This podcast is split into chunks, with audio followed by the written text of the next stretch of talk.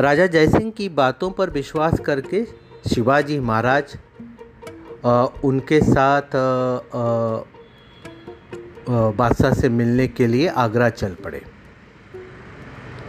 जाने से पूर्व शिवाजी महाराज ने स्वराज्य का प्रशासन जीजा माता के हाथों में सौंपा और उनका आशीर्वाद लिया। उन्होंने अपने पुत्र संभाजी राजे, चुने हुए सरदार, कुछ विश्वसनीय लोग और भारी धन अपने साथ लिया।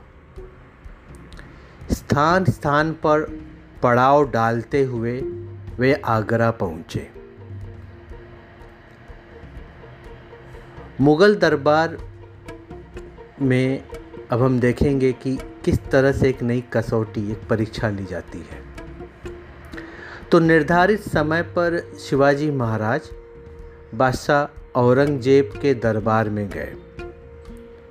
बाल संभाजी राजे साथ में थे। उस दिन बादशाह औरंगज़ेब की पचासवीं वर्षगांठ थी फिफ्टियथ बर्थडे तो दरबार आम समाप्त होने पर बादशाह औरंगज़ेब विचार विमर्श के लिए दरबार खास में गए। तो उस वक्त दो दरबार था, आगरा में। एक दरबार था जो आम जनता के लिए होता था कॉमन पीपल के लिए होता था, जहाँ पे बादशाह कॉमन पीपल से इंटरेक्ट करते थे, बात करते थे। और एक दरबार दूसरा होता था। दरबार मतलब एक तरह से बड़ा मीटिंग हॉल जैसा मान लीजिए आप। ठीक है? तो दूसरा दरबार होता था, वो दरबार खास होता था, जिसमें कि सिर्फ़ कुछ गिने चुने स्पेशल लोग ही आते थे।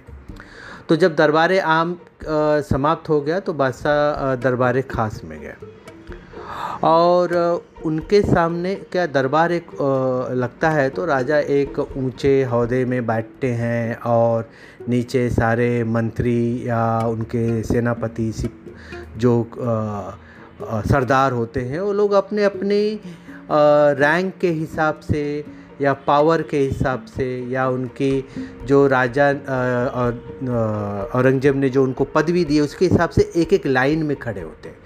तो सबसे आगे की लाइन सबसे महत्वपूर्ण आदमियों की होती है और इस तरह से लाइन पीछे जाती है। तो बादशाह के सामने कुछ प्रमुख सरदार अपने पद और प्रतिष्ठा के अनुसार अपनी अपनी लाइन या पंक्ति में खड़े थे।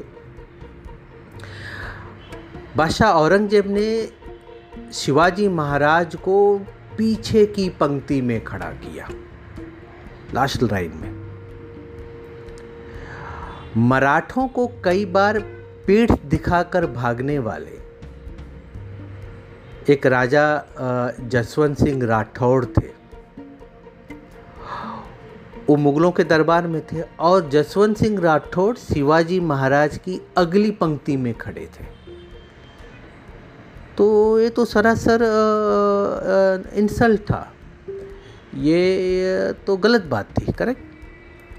तो शिवाजी महाराज ने सोचा, हम महाराष्ट्र के राजा हैं, संधि ज़रूर हुई थी। पर संधि का मतलब ये नहीं था कि शिवाजी महाराज ने अपने आप को राजा के बादशाह के सपुर्द कर दिया था। संधि दो राजाओं के बीच में होती है इक्वल का राइट्स होता है करके। तो शिवाजी महाराज ने सोचा कि हम महाराष्ट्र के राजा हैं।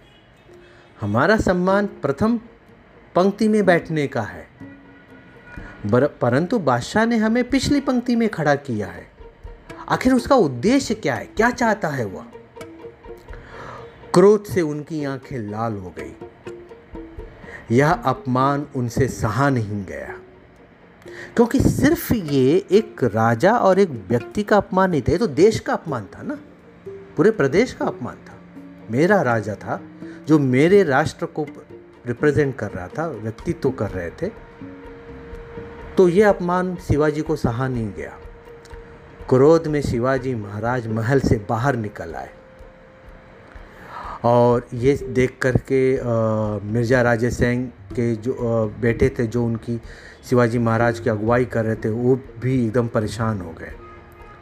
शिवाजी महाराज तुरंत अपने निवास स्थान, जहाँ पर उनके रुकने की व्यवस्था की गई थी, वहाँ पर पहुँचे। और उन्होंने कहा कि इसके बाद फिर कभी बादशाह का मुँह न देखने का निश्चय किया। इस प्रकार औरंगज़ेब से भेंट करने की बात बिगड़ गई। और तुरंत ये जो घटना का समाचार था वो चारों ओर फैल गया।